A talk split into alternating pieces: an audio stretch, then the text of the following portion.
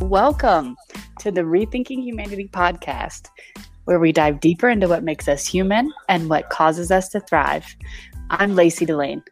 Hi, I'm Sonia Lorea. Hi, Sonia. How are you?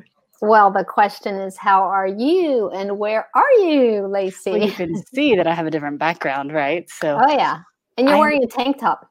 And I'm wearing a tank I'm wearing top. a sweater. So, Tell us. We're definitely in different places, aren't we? um, I am in Guatemala, people. It is beautiful here. This is um, wow. Quetzaltenango, which is the second largest city in Guatemala. It's on the west side.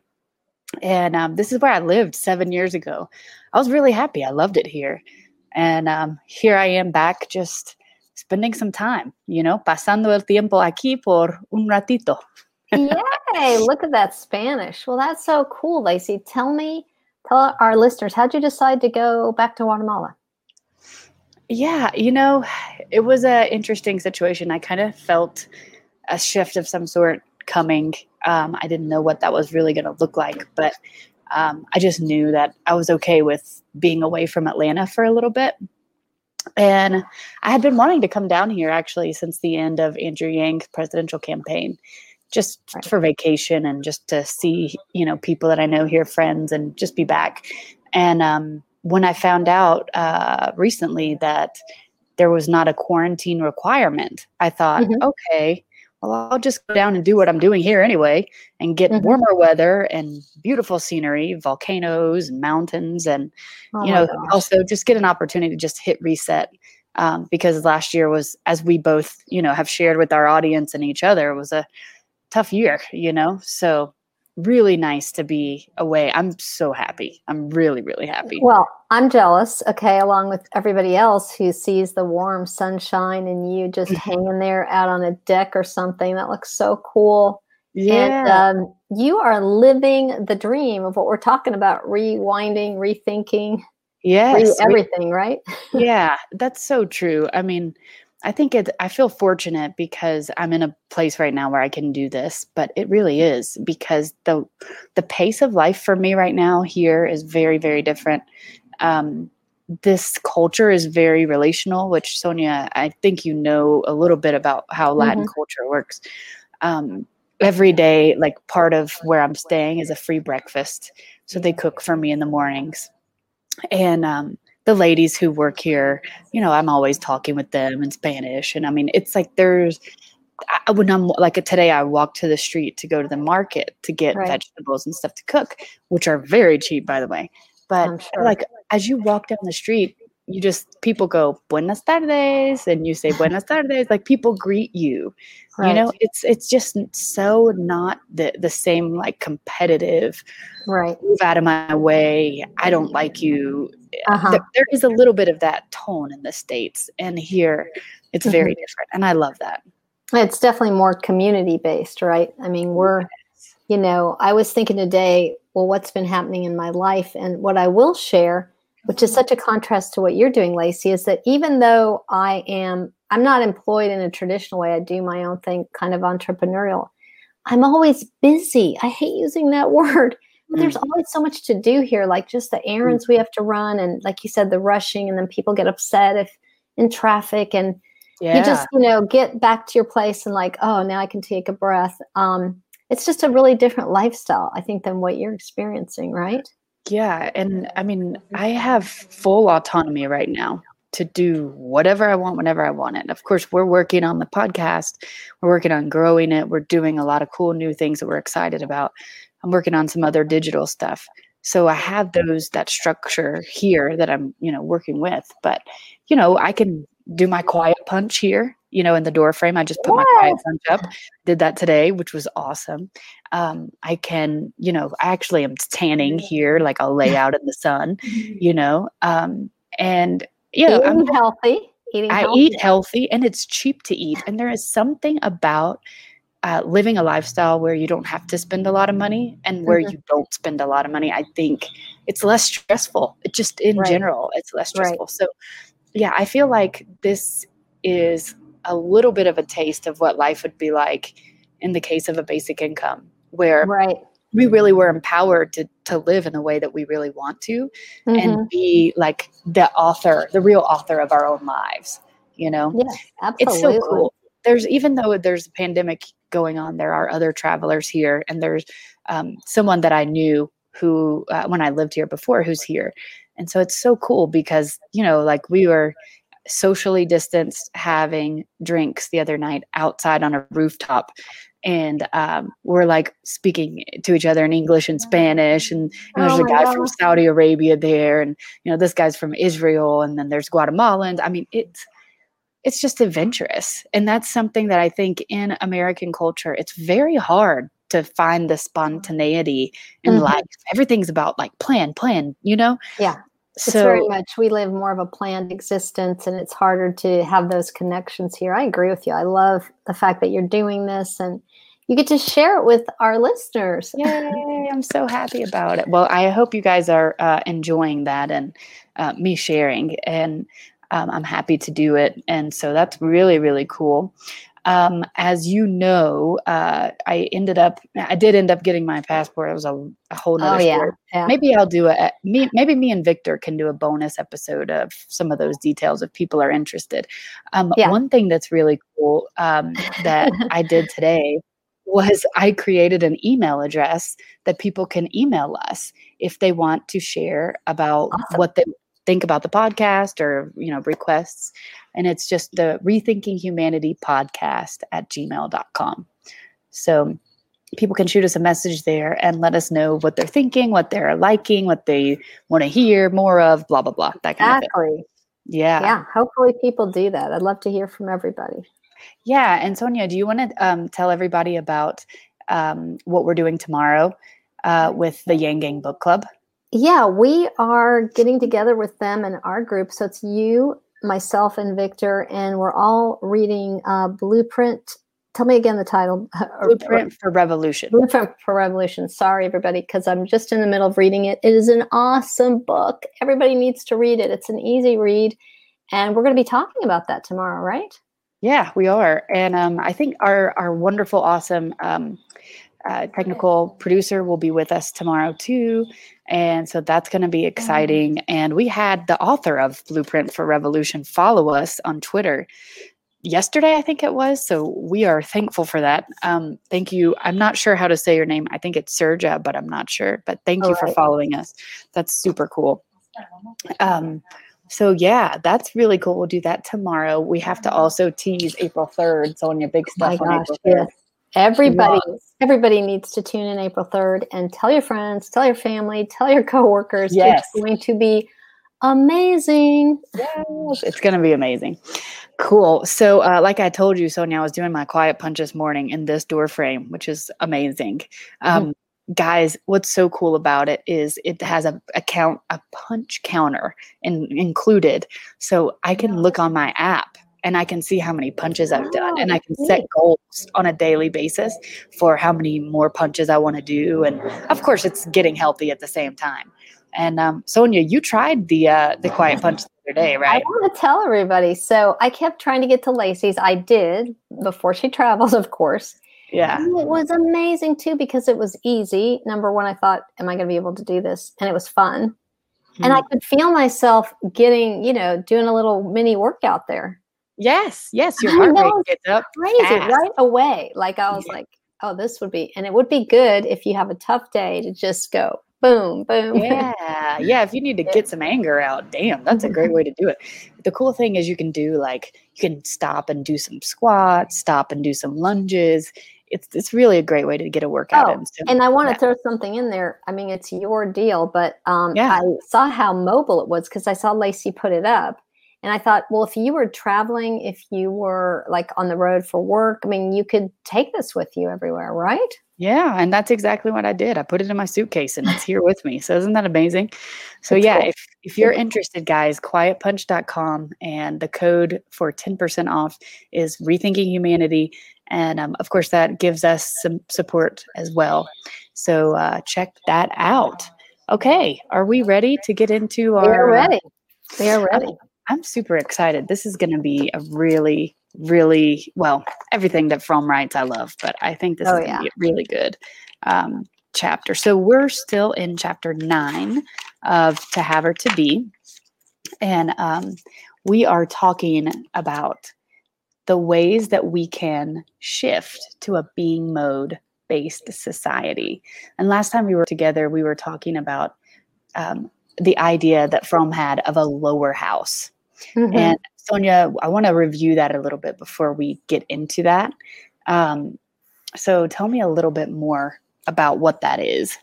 Well, it would be different than what we're all, I guess, used to in our traditional uh, world of politics. The lower house would be composed of actually people, you know, of individuals like you and I.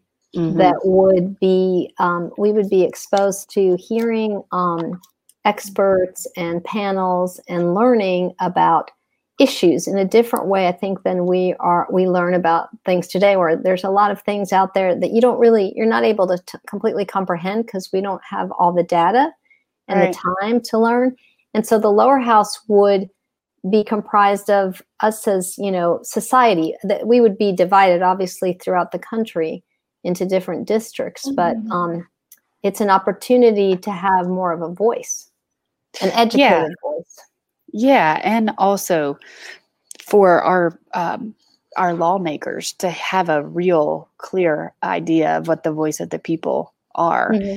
and and for the people to have an and, te- and like an educated opportunity, educated like information, more mm-hmm. information mm-hmm. about um, certain things and then be able to use that information and collaborate and share and then pass that along to the actual house, the Congress. So I right. think it's a cool, it's a very, very cool idea. And the next uh, thing that Fromm starts talking about is like, okay, well, why do we need to do this? Like, right. why do we need to make these elaborate plans for a lower house? Like, that seems like a lot of work. Why don't you just do an opinion poll? Right. And this, yeah. This, yeah, this is so interesting. Um, and it really feeds into my feelings about opinion polls so mm-hmm. I'm sure we've all taken them, whether it's on the internet or maybe through the mail. And what Fromm talks about as an opinion poll doesn't really tell you very much. It's not nuanced enough. It's it's very sort of a I look at it as kind of a black and white questionnaire. Mm-hmm. And I don't think opinion polls represent what people really feel. Where the lower house would allow us, as you said, it's a more of an educated uh, approach to learning about the issues. And mm-hmm. a lot of times, if you've ever taken an opinion, you know how they'll ask you, well, would you do A or B? And then I want to add like commentary to that, or I have questions. So I don't think opinion polls can be very accurate. And I think Fromm hits upon that in in his uh, in this chapter. Yeah, I, I think you're right. I mean, I think also it's um very nuanced the things that you ask people in opinion polls can be very nuanced. And so it's hard to get an idea. I think we were talking about this earlier, Sonia, of uh, the thought of like, okay, well, are you, do you think everybody needs to have access to healthcare? Mm-hmm. And people would say yes. But there's a big, or do you think we should raise our taxes? Right. But there's a lot of, uh, you know, well, what would that look like? And where would they come from? And who would be paying this tax? And, you know, so it's kind of a really hard way to get um, a really good answer about something that is important. Like we need, we need real information to, um, you know, make these decisions on. And right. Per- right. these polls are not the best way to do no. that. And I, I, I was sharing with Lacey that um, because we're here in, or I'm here in Georgia, and we just had this big Senate runoff. We had a lot of uh, advertising, political advertising, both in the mail and online and on TV. And this was really sort of based on just sending out these little me- messages, like you would get an ad where it shows it's real ominous with dark clouds and you know a mansion, like you're watching a scary movie. And so it doesn't tell you anything. It just says, you know, don't do this or do that. So it's kind of fear, it's definitely fear based. Um, mm-hmm. Um, and it doesn't allow one to really learn about what really how the issue that we're discussing, whatever that is, like Lacey saying, healthcare, uh, education, taxes.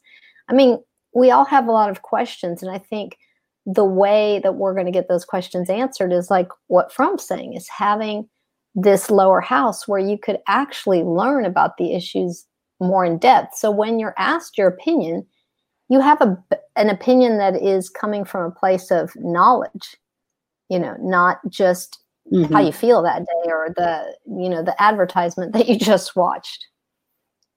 Right. You know, then it, so, then it becomes you know, kind of like theater, you know, like political theater.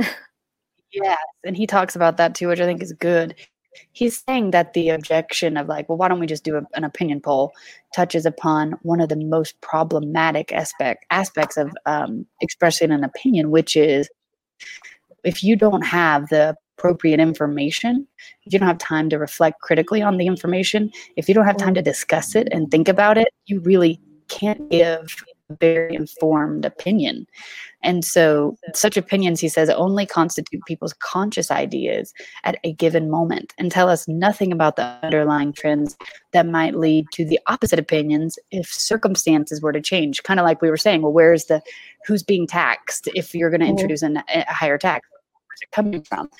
Mm-hmm. You know, the next part, he says, in contrast, uninformed, half hypnotized, and powerless people cannot express serious convictions. Isn't that intense? yes. I love it. Like, ah, that's kind of how we all live, you know? Yeah, for sure.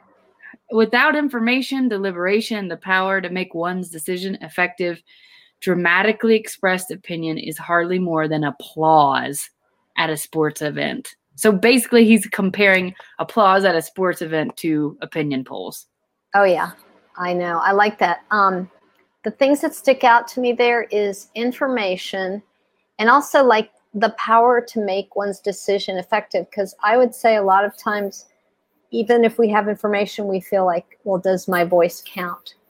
So mm. I think he's mm. hitting on something there. Yeah. That, yeah, that makes uh, makes a lot of sense to me.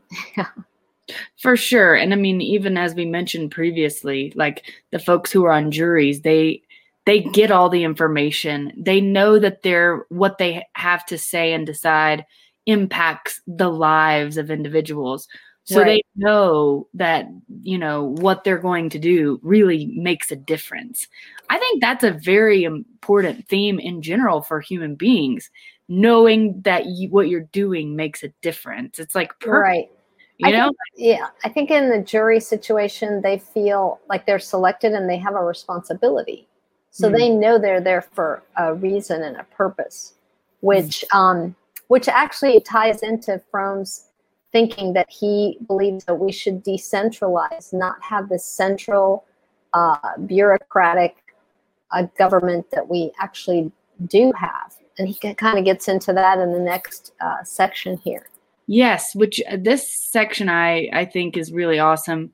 I agree with this. There's some ideas in here that I think um, I've observed in my time in education that like, hey, if we can just decentralize things, they'll they'll run a lot smoother. Mm-hmm. And so I think I really like this next section there's one more section after that this that's humanistic management which we'll get to.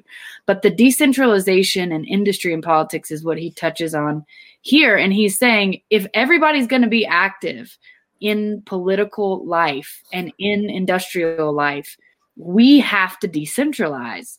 And he's saying that there's reasons for this. Part of the reason is um, that in a in a society that's like this that's very centralized, um, it it really becomes like a mega machine. Mm-hmm.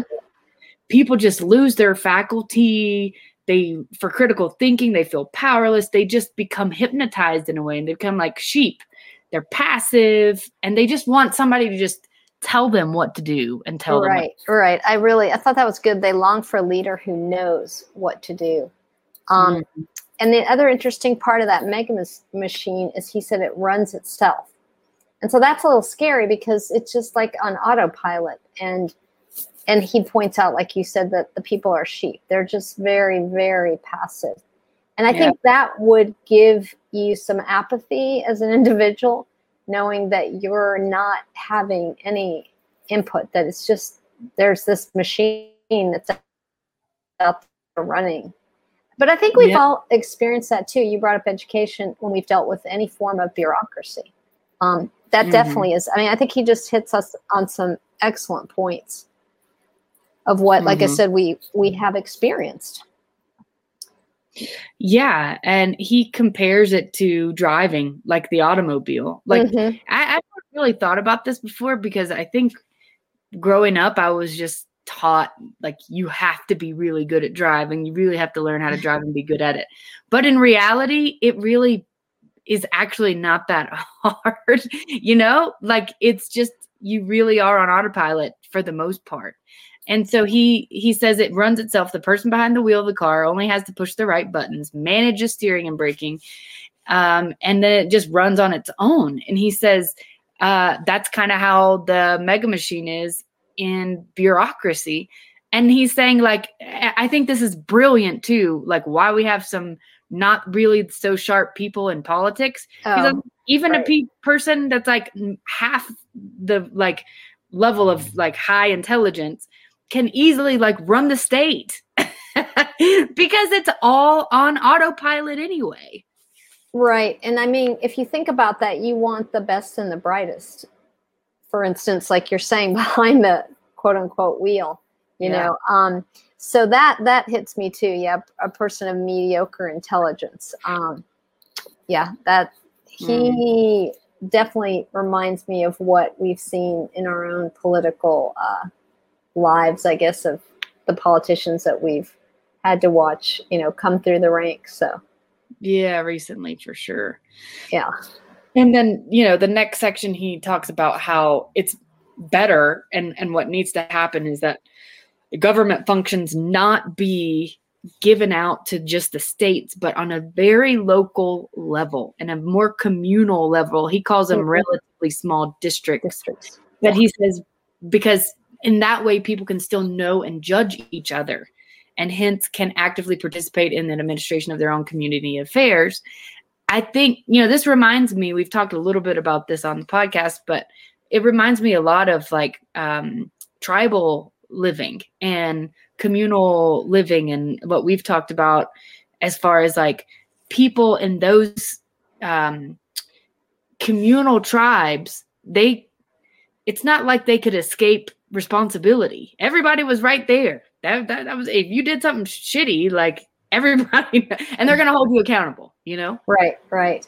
Yeah, the idea of the small districts is um, is awesome because, as he says, everyone can actively participate, and I think that's where he's getting into the humanistic part of how we should be running because he does talk about he gets into the humanistic management replacing bureaucratic management because right now we see human beings as things Yeah. and that's that's his theme here that i absolutely love that he discusses yeah hmm Yes, uh, you know the bureaucracy and ending it and replacing it with the humanistic management. I think that's brilliant. Um, what what is your thoughts whenever you hear like the idea of ending bureaucracy? What is what kind of hits your mind?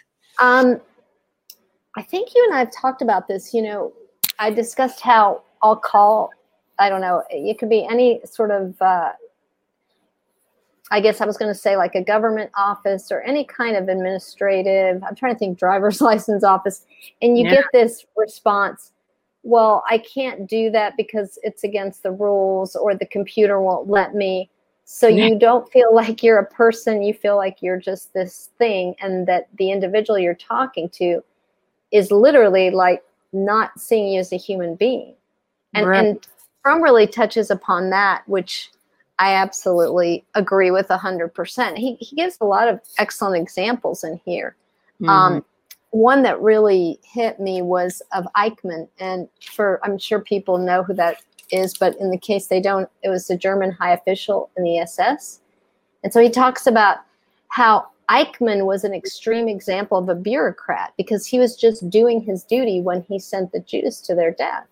yeah, And that's an extreme example, but he talks about day to day life how when we're talking to people in these different positions in bureaucracy, they don't see us as human beings.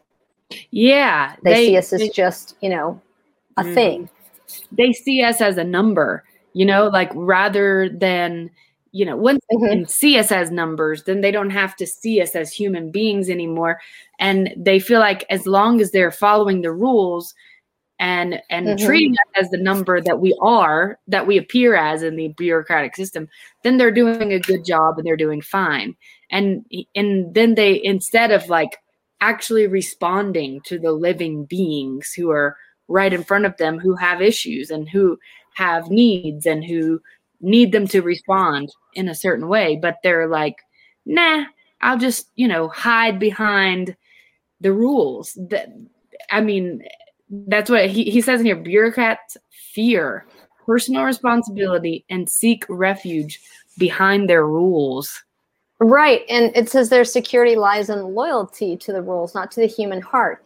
And yeah. you know i can't read this without thinking of present day in 2021 mm. i think we have seen a lot of examples of people mm. hiding behind rules and mm. hiding behind whether it's a specific uh, partisan issue or I have to do what quote unquote my boss tells me or it's so scary that that's mm. kind of, that's how I see it today that we we have seen examples of that presently for sure and I mean you know that reminds me of, of school like we've been literally trained since we were kids from childhood to follow the rules. That's what you're supposed to do. I mean, no wonder people don't really know who they really are or what they really want to do with their lives or you know what I'm saying? Like what they really enjoy or what they they might be good at because we haven't been taught to like explore those things really. We've just been taught to like go to work, you know, go to school, get a job, go to work, go home, get a dog, have some kids, buy a house, and take and be stressed out about it. You know what I'm saying? And yeah. I'm not saying if that's what you really want to do, then that's a bad thing. I'm just saying, like, we're just on autopilot with all of this. Right. And, and I wonder how this affects people also their day to day lives. Not if you have to let go of like your empathy and compassion, because also the point that um, Fromm makes here that is really uh, resonates with me is examples like somebody goes to the hospital and they're mm. turned away because the rules are we can't let you in say you don't have insurance or right. say you don't meet the qualifications i mean that's that is uh, against humanity basically right. that we're following a system that doesn't see people as human i would say it's the same thing even with immigration where um, Mm. As we mm. know, there were a lot of issues with the border with parents being separated from their children because they're fo- the people that work there are following the rules.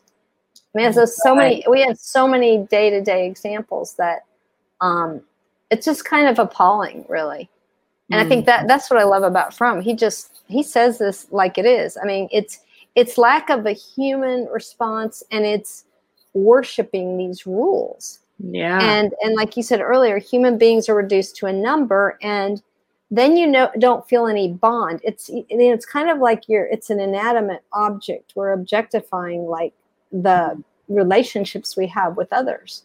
Mm. If we're able to make these decisions that are so um that are so callous, you know, mm. and and not thinking that this is another human being in front of me.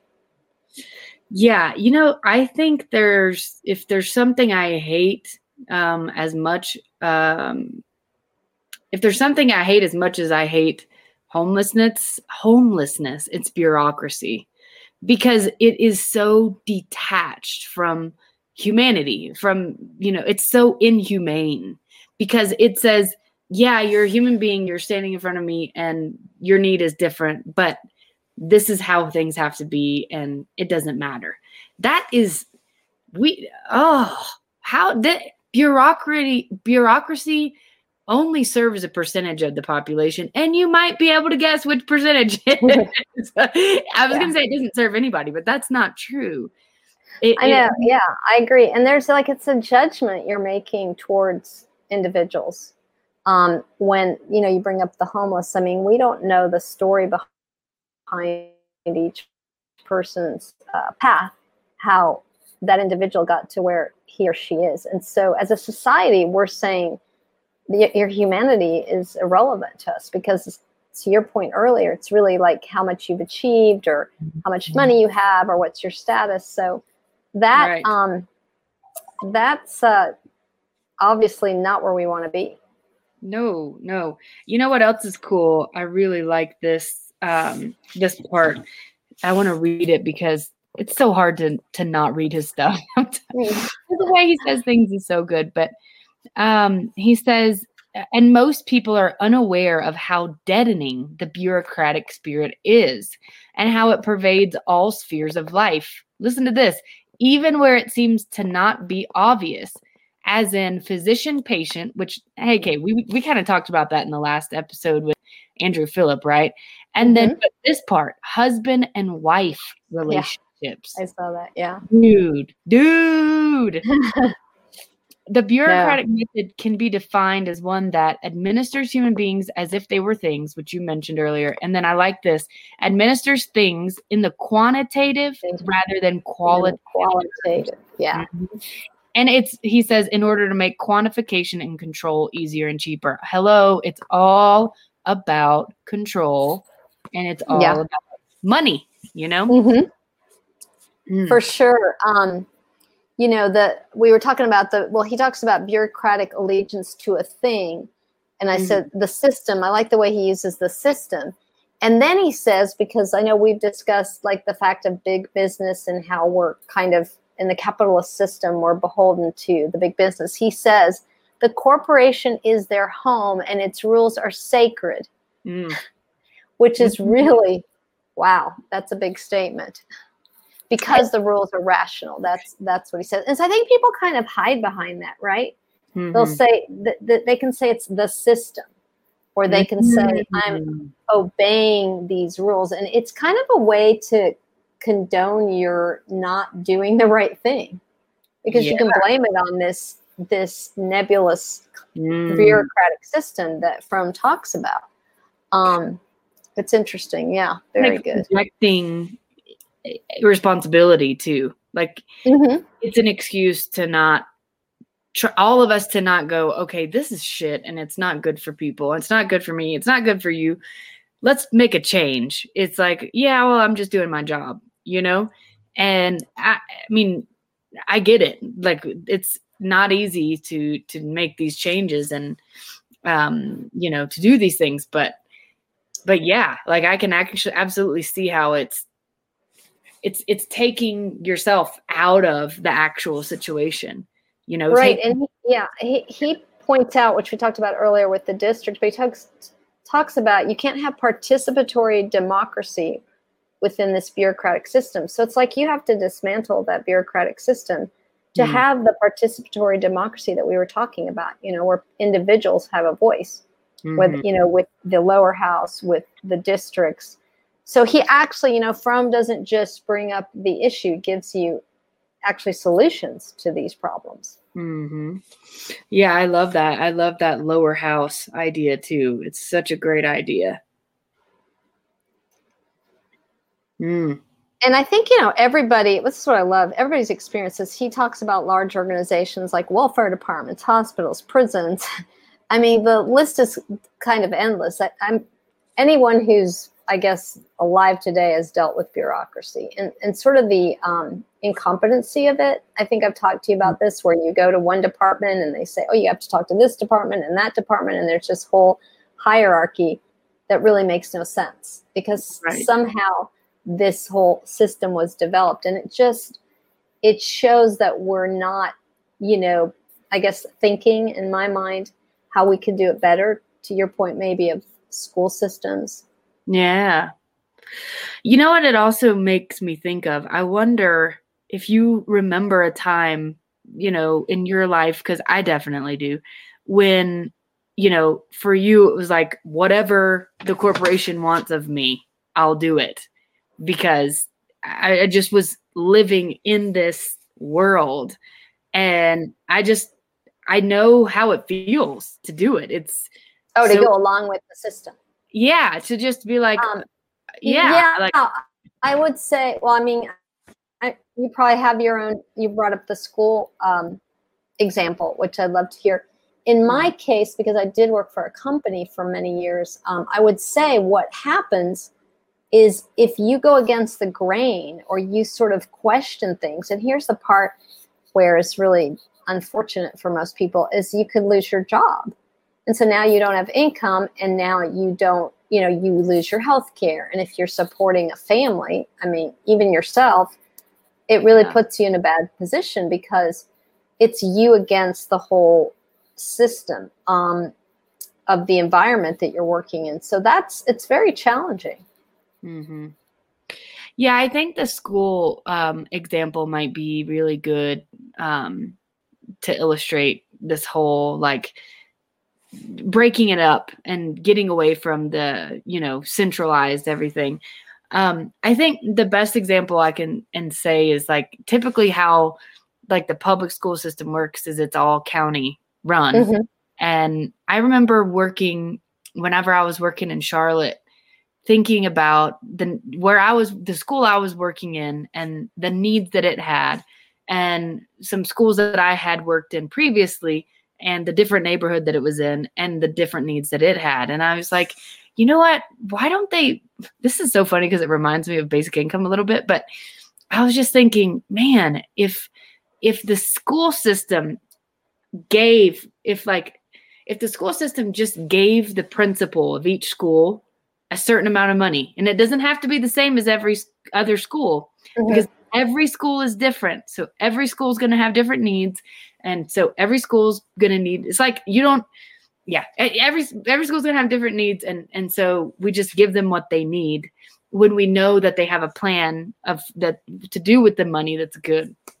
So Mhm. like maybe certain schools are you know inner city schools and those kids are not you know maybe they're maybe they're not being very well taken care of at home. Maybe it would be great if you had showers in your school. Mhm. i have literally thought this through and i'm like okay so why couldn't a certain school get just like ha- have the authority to just say we're going to do things like this this and this. We want to put money into this program. We send food home with the kids every day that we know aren't like having having food at home you know they get showers they get well, i don't know. Do you see what i'm saying? Yeah. and like building each school based on what the actual people in the school and in the community and the teachers and the families and the leaders of that school think that they need not based on what somebody way outside like way over there thinks needs to happen Well, when you started talking, and I knew right away kind of where you're going, the first thing that popped in my head was autonomy, um, because there's a power thing going on here too. When you give this power, like you're saying, like, hey, you guys decide what you're going to do with this money, and this is how much money. Maybe it's different for each uh, school's school. Then obviously, then there's somebody, there's some hierarchy there, right? that Hmm. they don't um, that a lot of times the the centralized system is already in place so now you have to dismantle that like Right. what you're saying is awesome the key is getting everybody on board for that Mm-hmm.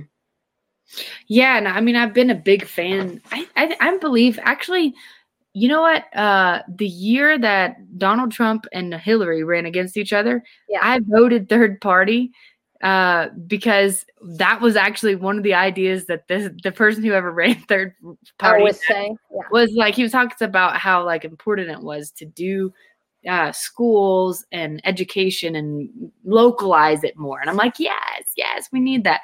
I mean, I spent what six, seven years of my life teaching in that world, so I was that was very motivational to me. But it turns out that we need that on more than just a school, you know, Sure. educational level.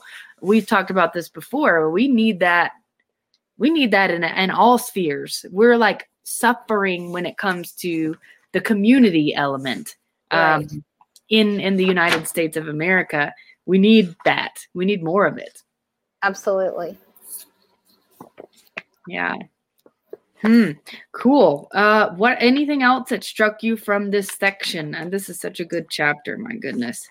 um i'm looking yeah it's the whole thing is is good like you said you could read all these paragraphs from, from I just feel that um, yeah, I love the part like you said that administers things in quantitative versus qualitative. He also says that um, if you're in this uh, bureaucratic management, you're governed by statistical data, which I thought was mm. really interesting because he said that um, bureaucrats base their decision on fixed rules arrived at from statistical data rather than on response to the living beings who stand before them.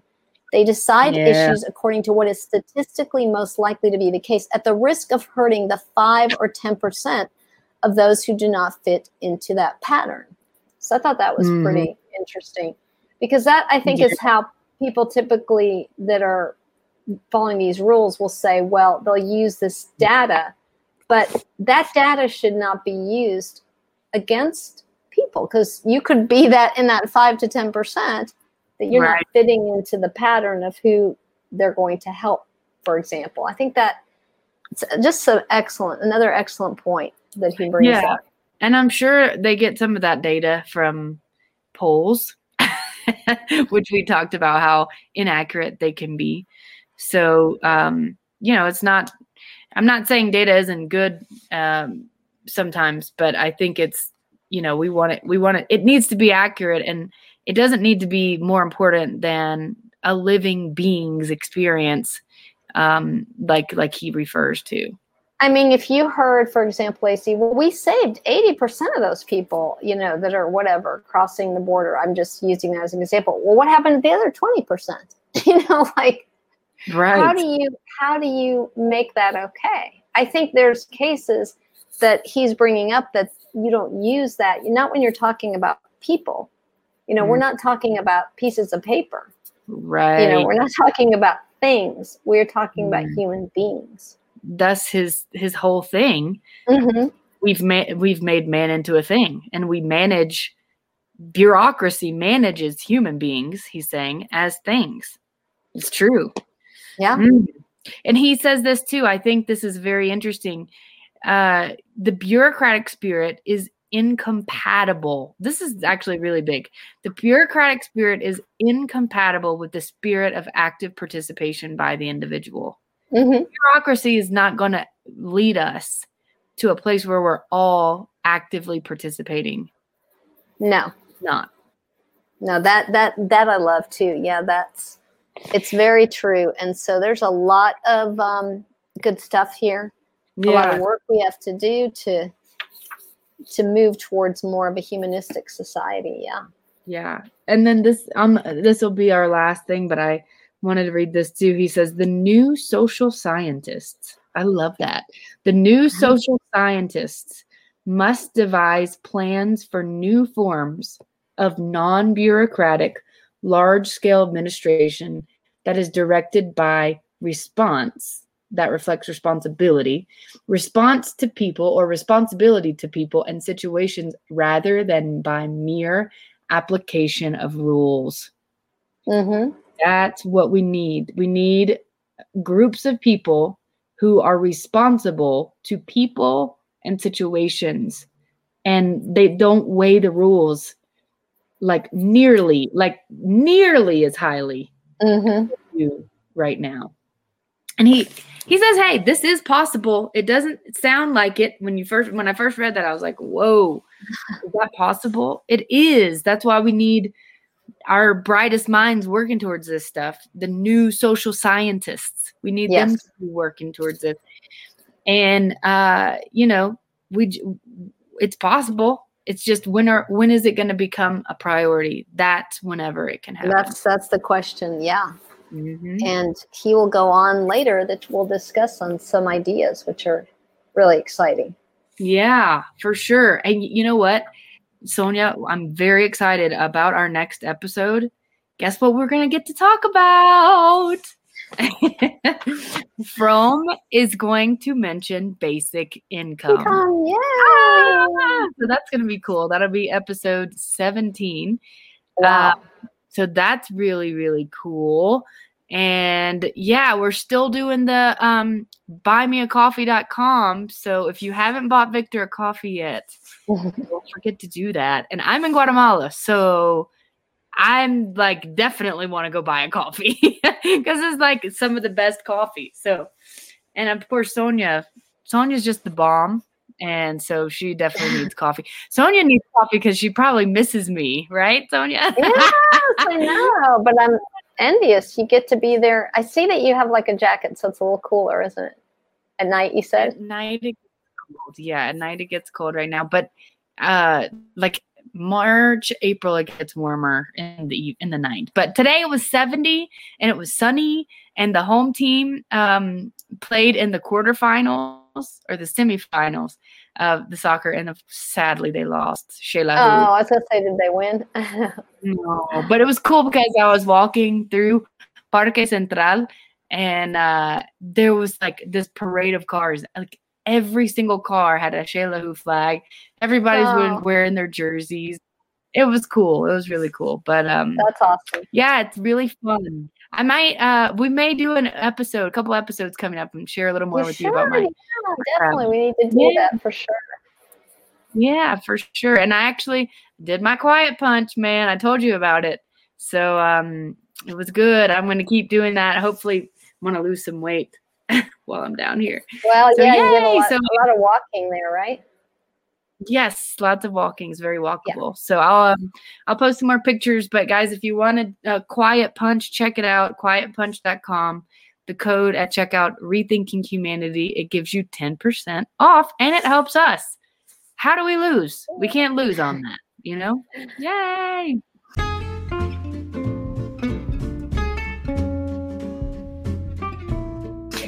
All right. So uh Sonia, final parting words? Um, just keep an eye on Rethinking Humanity and all of our adventures and Lacey in Guatemala. yes, yes. We're, we uh, appreciate you guys. Um, thank you for listening. And um, of course, it won't be long and you'll be hearing from us again.